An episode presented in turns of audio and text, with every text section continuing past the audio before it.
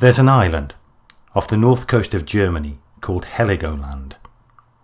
In 1994, off the northwestern coast of that island, a body was discovered with injuries that suggested foul play. Wearing smart clothes and expensive shoes, he was given the name the Gentleman. But nearly 30 years later, he's still unidentified, and his killers have got away with murder. Welcome to the mysterious case of the Gentleman of Heligoland, one of Europe's most baffling unsolved crimes.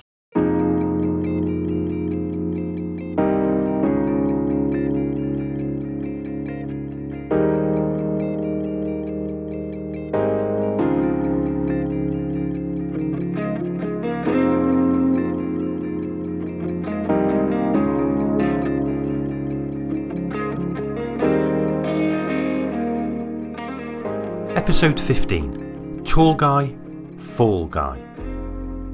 Welcome back. Sorry, it's been such a long wait since the last podcast. We've all had a lot of work commitments, and then there's been a lot of stuff going on with Fred.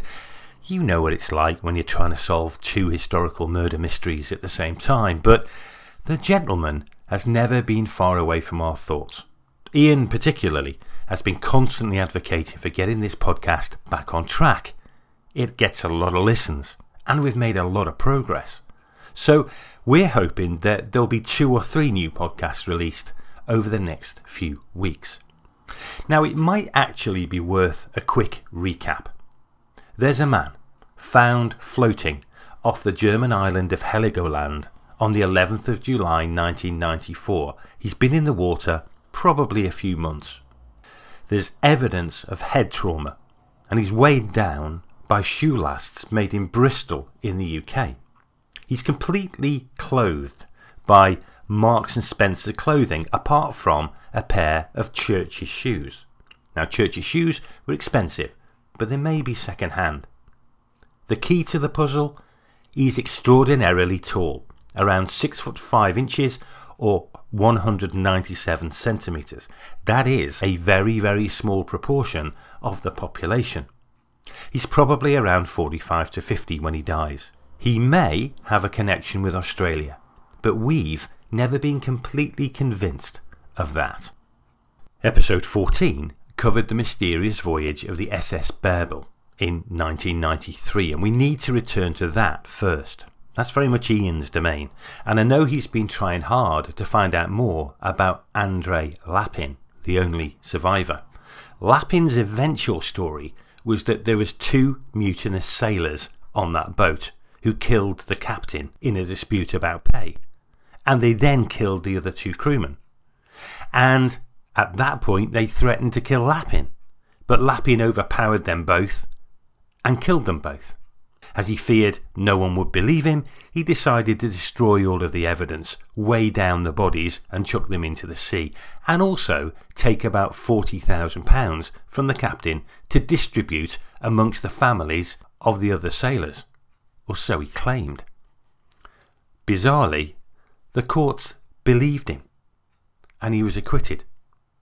But for our case, it's interesting because it takes place at the right time in the right place.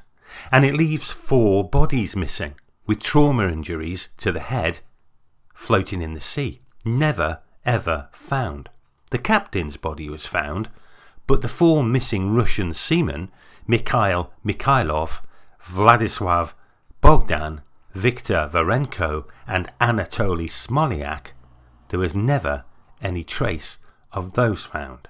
So there's a possibility that one of those sailors could be the man who is found near Heligoland. So, first, we need to catch up with Ian just to find out whether he's been able to take that particular part of this story any further. Morning, Ian. How you doing, mate? Hello, Ken. I'm doing great. And well done, Wrexham, promoted last night. Yeah, that's why I had to delay the call a little bit, Ian. I had a bit of a lie in this morning after some celebrations. I guessed. But then that's not you, really. So that's how important it is. That's not what we phoned up to talk about. No, we're talking gentlemen. So, uh, hey, but it's good, nice to get back on this horse, isn't it? I've been pushing for us to get on and do something because we kind of left our Barbel case hanging a little bit. Mm-hmm.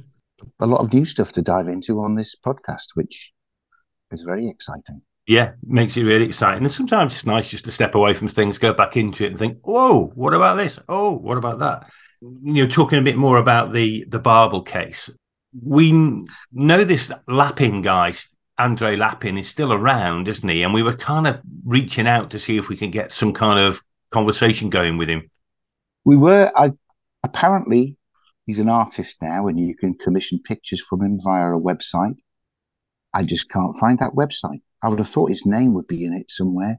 I don't know if it's a website where everything's in Russian and it's not a, able to get. I've uh, I reached out to to Zoe who did the YouTube video that I got the Barbel story from. Yeah. Um, and because she seemed to have pictures off his website, she she could find it. Um, but I've not heard anything back from Zoe either. That was that was a fruitless hunt. That's very frustrating. But Joe came up with a mobile number for him. I know. From which we have tried dozens of times. And you know, Lara, my wife, can speak Russian. So we Yeah. were going to try and talk to him. Mm. Um, and this phone number rings out, Yeah. but it's never been answered, which is, Mm. again, very, very frustrating. Well, these things happen, don't they, in these kind of uh, investigations? I think uh, the other thing we were able to find some more information on was the victims, because obviously there's four people still unaccounted for from that tragedy on the Barbel. Uh, Yeah. Captain gets found, uh, Well, the, Very- captain, the captain's in his the captain's in his late fifties. but he's found, so he can't be the gentleman. Uh, there, the other sailors are never found, so they could be the gentleman. But I think one of the things that Joe managed to get an idea of was an idea of the ages of these people. Yeah, Joe found that um, their ages. The oldest one's was thirty three, I think. Mhm. I mean, I'll go into all of the detail because they're all way too young for them to be the gentleman. Right. But I mean, Lapin was Lapin was twenty eight when it took place, and I think the rest of the crew were around that age as well. Um, so, so given we know that the gentleman, with some degree of certainty, is going to be in his forties and maybe fifty, it's unlikely that these these victims of the Barbel are likely to be the gentleman. I think uh, I think they're at least ten years too young to be the gentleman. What is annoying, um, without talking to Lapin, because if we talked to him, we could have asked how tall these guys were, if there was Mm. a giant amongst them.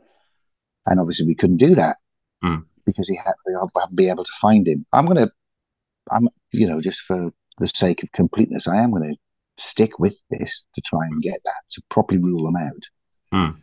Um, but in the in the bits and pieces of reports on the trial, etc., there's there's there's nothing to suggest that any of the victims were was enormous. And I mean, I know we can't close it off properly. You haven't found proof to rule in or out on on height, but it, it's no good waiting any longer to try and get that, which is kind of one of the things that's delayed us following it up, looking Hmm. for that.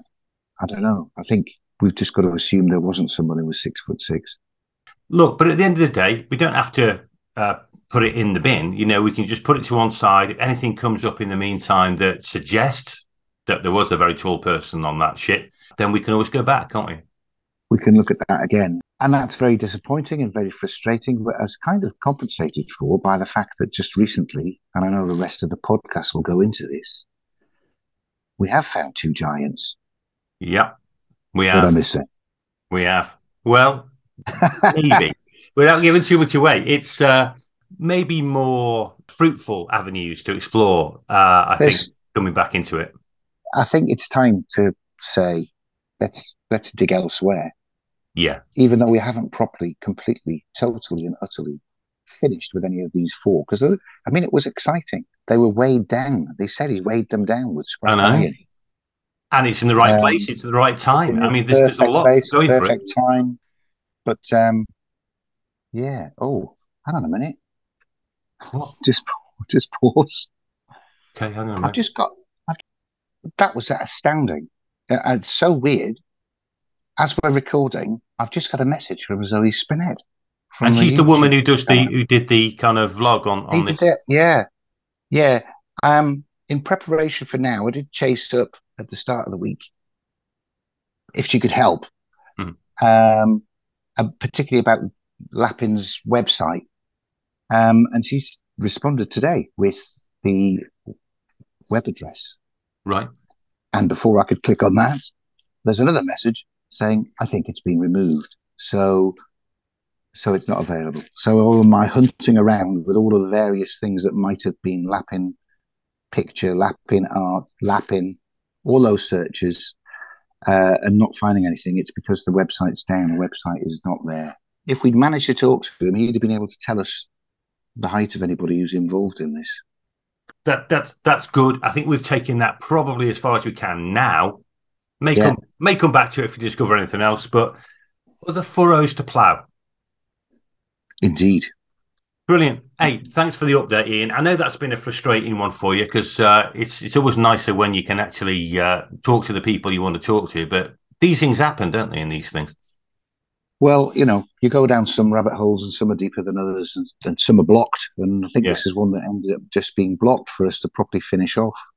From what we know, yeah. we wouldn't be massively confident that there was an involvement between the gentleman in this case. It's not any of these young guys that are the crew on a boat. They're too young. Great. Well, that's good. Good to know that. Uh, brilliant. Thanks, Ian. You take it easy, mate. Appreciate the input. And I'm looking forward to Newcastle having as successful a game against Tottenham this afternoon as Wrexham had last night. Fingers crossed, mate. Have fun. Fingers crossed.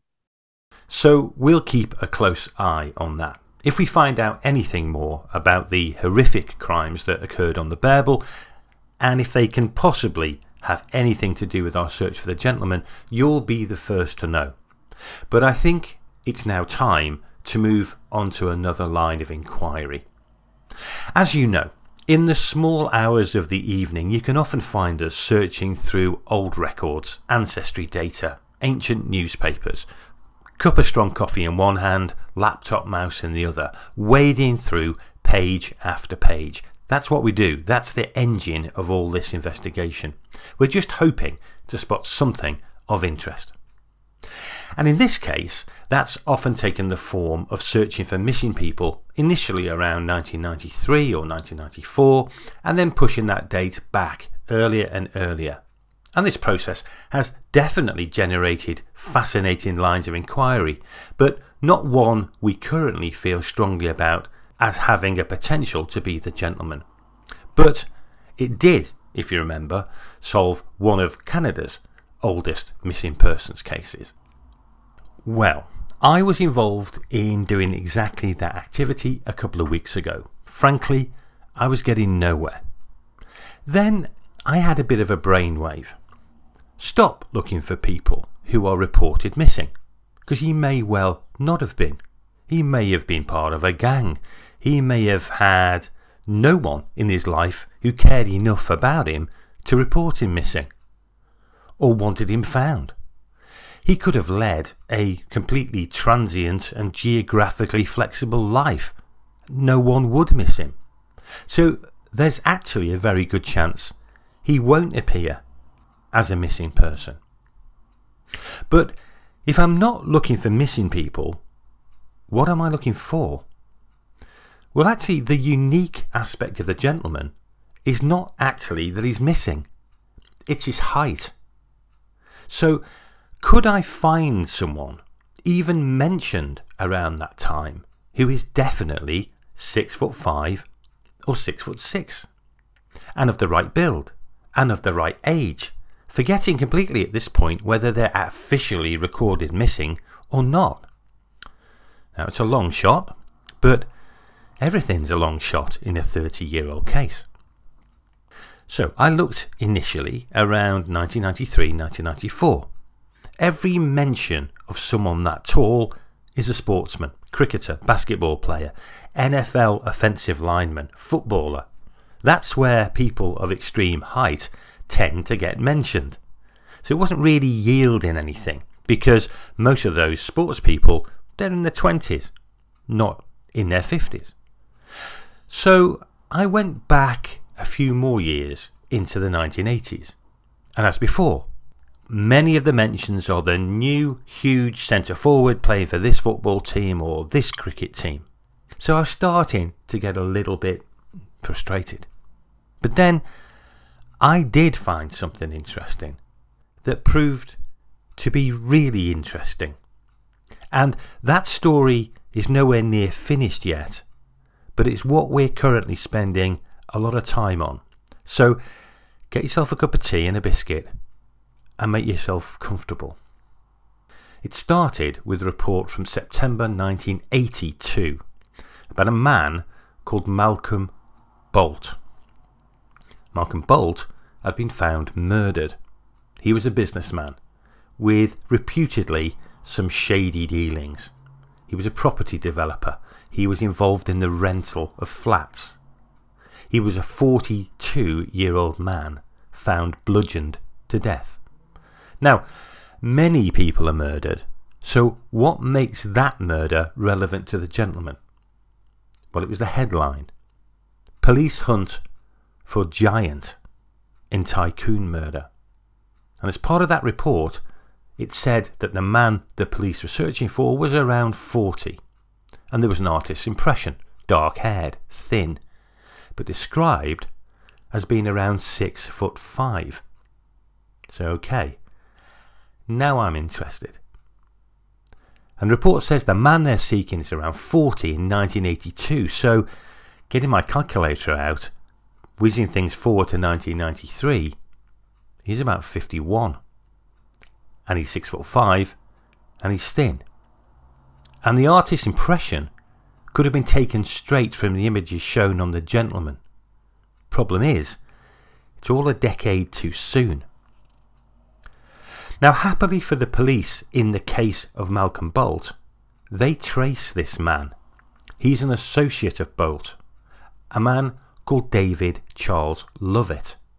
And sure enough, he is at least six foot five. And he tells them everything.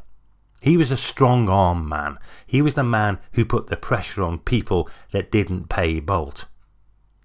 But he'd fallen on very hard times. He was an antique dealer. But he'd had a car crash in Spain and he'd spent time actually in a coma. And whilst he was in that coma, Bolt had started an affair with his ex wife. Now, Lovett, our six foot five man, had not been particularly pleased about that. But he was tied to Bolt because Bolt was the man who gave Lovett any work, and Lovett needed the money. But Lovett in fact admitted to hating Bolt, but he needed Bolt to give him the jobs that provided the very meagre living that he was living on. In fact, Bolt and Lovett were at the time of Bolt's death hatching a £20,000 gold buying deal. Bolt providing the finance, Lovett doing the research.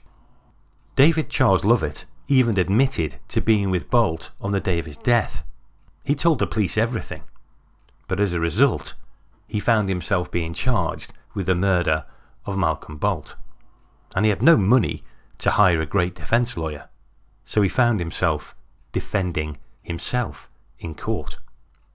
And that trial began on the 10th of October 1983 and ended a few weeks later in a hung jury. They couldn't decide on Lovett's guilt. The jury was dismissed and the trial was rescheduled to begin again with a fresh jury a few months later. And at the end of January 1984, that trial took place, the second trial. And by the 10th of February, that second trial was also over. David Charles Lovett was found not guilty. He was freed. He'd had 16 months of a nightmare where he'd been in prison for the whole of that 16 months. But it had taken its toll. That six foot five inch giant was reduced to a gaunt figure as he left the courtroom, financially broken, but a free man. So, why am I telling you all this? Well, the truth is, David Charles Lovett intrigues me. Being six foot five inches, he's part of a very exclusive club, and one that the gentleman belongs to. But being a thin six foot five, he's part of an even more select proportion of that club. And he's the right age. And that's even fewer people. And he's financially destroyed. And I've got a feeling that the gentleman was also on hard times. And there's a picture of Lovett exiting the court in a jacket and tie. And you know what? That looks very like the picture in the jacket and tie that we know of the gentleman. But he's not missing. Or is he? Because how would we know? And there's something else that really makes me interested in Lovett, which I want to share with you now. It's, it's the kicker, as they say in the US, the thing that really made the hairs on the back of my neck stand up. Bolt is murdered in Bristol. David Charles Lovett lived all his life in Bristol. And do you remember where the lasts were made that were used to weigh down the gent's body? I personally think self applied. Where were they from? Well, they were made by a company called A.J. Jackson of Kingswood, Bristol. And those lasts probably date from the 1920s, 1930s. They're historic things, they're not in current use. David Charles Lovett's failed business was in the antiques, bric-a-brac, collectibles field. David Charles Lovett is exactly the kind of person I would imagine having some local, historic shoe lasts in his possession, waiting to go to a new home. But is he missing around 1993 to 1994? There's a kind of way of finding that out. Because does he appear anywhere again after 1994 that proves he was still alive? And that's what we're working our way through right now. At the moment, we can only find two people of that name, David Charles Lovett, and we can only find one mentioned after 1994, which suggests the other wasn't around. The question for us right now is which David Charles Lovett is the one who appears after 1994. Hopefully, by the time of the next podcast, we'll have an answer for you. Now, Ian, earlier on in this podcast, mentioned a second missing giant. And there is. That's going to be covered in the next podcast because it happens in Europe. And that required us to develop a more European dimension to our inquiries. Now, fortunately for us, there's a lady called Magdalena Rutter who's recently become involved in our Fred investigations.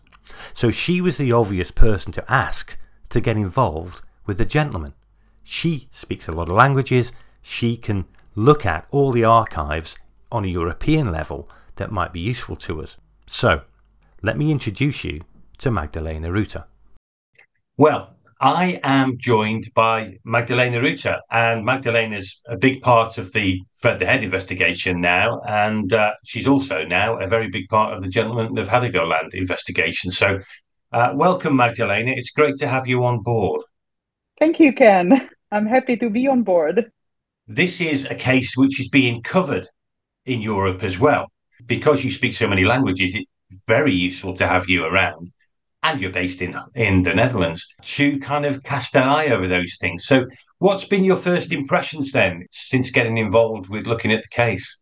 Well, um, roughly six weeks ago, there was a, a program on a Dutch TV, a very popular one about crime investigations, and about 10 minutes of uh, their time was dedicated to the gentleman. So, of course, that uh, piqued my interest because uh, now it seems that uh, the, both the German and the Dutch police think that they are uh, leads uh, pointing towards the Netherlands or the Benelux uh, region, meaning the Netherlands, Belgium, and Luxembourg. Well, of course, the Dutch do have a physical advantage in relation to being relevant to the gentleman because they're well known to be the tallest nation in the world. Absolutely. A a very average uh, Dutch uh, man is uh, six feet tall. It's 183 centimeters. So that's that's very tall. I am very tall myself, but I don't feel tall here at all. So it's, it's certainly five centimeters taller than the average English person, and probably more than that in terms of the average French person, for example. So when we're looking for a very, very tall man, let's go to the places where statistically more where they are common. Yeah, where they're common. Absolutely right. So, what did the TV program have to say about the about the case? Did it was there anything on there which is a little bit different to what we've heard before, or was it just kind of talking about the same things that we know already? Not not so many new things said, but uh, they are like seriously taking in consideration uh, the currents in the sea because uh, the the body, a dead body, could uh, could have drifted from uh, the English coast, but also very well from uh, the Dutch coast. Yeah. Uh, there are also regular ferry lines uh, going, operating daily, a couple of times, even uh, from the Dutch coast to, to the English coast. So um, you've always considered a possibility of uh, the gentleman being someone who maybe jumped from a from a ferry line or something like that. So so that's that's definitely that. Also, uh, there is there is a and that's uh, that wasn't said in uh, in the program, but uh, that's something that I would like to point out that uh, there is a line of uh, Dutch islands, basically on the northern uh, end of of the Netherlands, actually yeah. leading almost towards Heligoland. Yeah, yeah, yeah. It's a chain of islands, and then there is a gap, and then there is Helgoland. Could be also someone uh, like who was who was somehow present on these islands and then got into the sea. That it all makes sense because of the because of the direction of the of the sea currents. Did you mention anything about the Australian connection? Because uh, yes, yes, they did, but but now they seriously they are seriously convinced about. Uh, that uh, the main origin of this uh, of this uh, guy of the gentleman uh, was of uh, northern Europe. They also mentioned Australia as a possibility of spending some time, some a part of his life, perhaps not for sure. The reason that's why they consider yes, yes, that's your investigation. So they're a little bit less sure about the Australian connection yeah, yeah, than they yeah. were when we left Definitely. This it's it's only an option now, uh, okay. and it was actually uh, it was actually from the mouth of the head of uh, the German investigation, Carsten Bettels. Yeah, yeah, exactly. So he was the one who said that. So mm. now they are they are considering the Netherlands or like this this part of uh, nor- northern Europe, northwestern Europe, uh, as a as a number one place of uh, origin.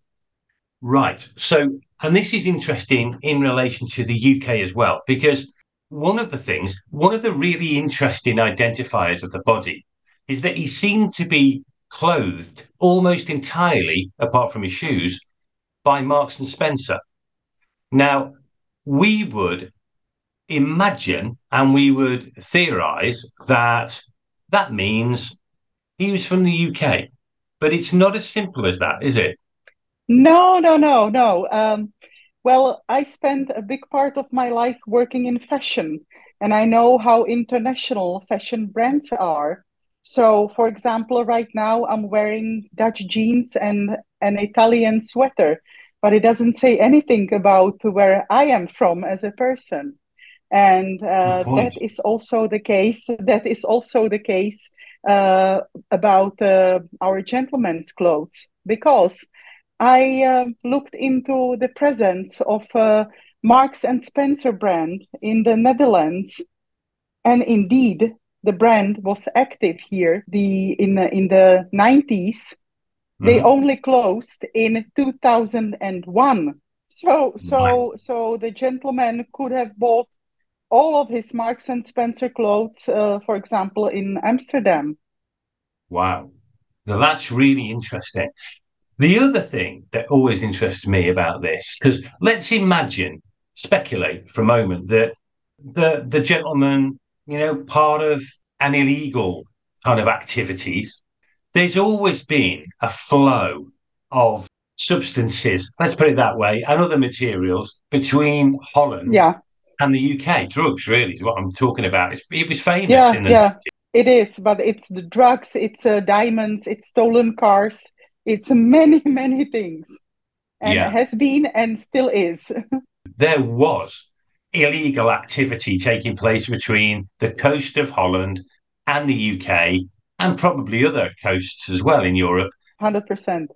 I would like to go back uh, the gentleman's clothes, though. Uh, Yeah. well, specifically to his shoes, because Okay. there was also a lot said about that he wore a, a British, a quintessential British uh, brand Church's, Church's. right? Right. Well, right now you can buy Church's shoes at nine places in the Netherlands, and uh, the brand has been present here for for dozens of years. Yeah. You know, I, I was also thinking about like if you are a very tall man and you like uh, handmade, really nice, timeless, classical shoes, of course, obviously you could choose Italian shoes, but they are usually small in size because of uh, the the average height and shoe size of Italians. So Right. as a tall guy, uh, you would go for British shoes because uh, British shoes uh, for men, classical shoes are worldwide known. So it also doesn't say ab- nothing actually about where he was from. Yeah, that's really interesting. So suddenly, the Netherlands, let's call it Benelux, Belgium. Yeah, Benelux. So that becomes a place of interest uh, because we know all the clothing he had on could have been accessed there. Didn't need to be in the UK to buy any of these things. We know that on average, statistically, men are taller there. You are more likely to encounter a six foot five man in Holland than anywhere else in the world. Correct. And also, thirdly, we know that the tidal drift patterns for someone entering the water somewhere on the Netherlands coast would naturally take them towards Heligoland. Yes, exactly. Fascinating. Well, this is great. So, and not only that, we now have someone who can look at archives of newspapers and things like that who speaks those languages. I don't. So I would never be able to find a six foot five man in the Dutch newspaper archive. I just wouldn't do it. It's outside my capabilities, but it's Well, inside I'm, your I'm trying. I'm, I'm trying. I'm, I'm trying, and, um, and my husband is helping me. Oh, thank you. so, so therefore, the next stages, the next steps in your part of this investigation is is what? It's like trawling through that that information to see what we can find. Exactly. I'm looking for interesting, like like you did. Um, I'm looking for interesting mentions of uh, unusually tall men of thin build. I'm just digging deeper and deeper, and I'm discovering very interesting things indeed. Well, we are delighted you're on board. Really looking forward to seeing where this part of the investigation takes us, but it sounds very exciting. Yeah, it does. Thanks, Magdalena. very welcome, Ken. So that's where we find ourselves today. There are definitely new lines of inquiry on both sides of the channel, and I'm excited about it. It's also interesting how the police seem to be backtracking away from this Australian connection that they were so certain about only a few months ago. But there's a lot of work to do. So expect another podcast in the next couple of weeks where we'll bring you up to speed on what we discover. And thanks again for staying with the podcast. I know it's been a long wait, but I've got a feeling that the next stage of the investigation will be a fascinating one. But that's for next time. So until next time, have a good one.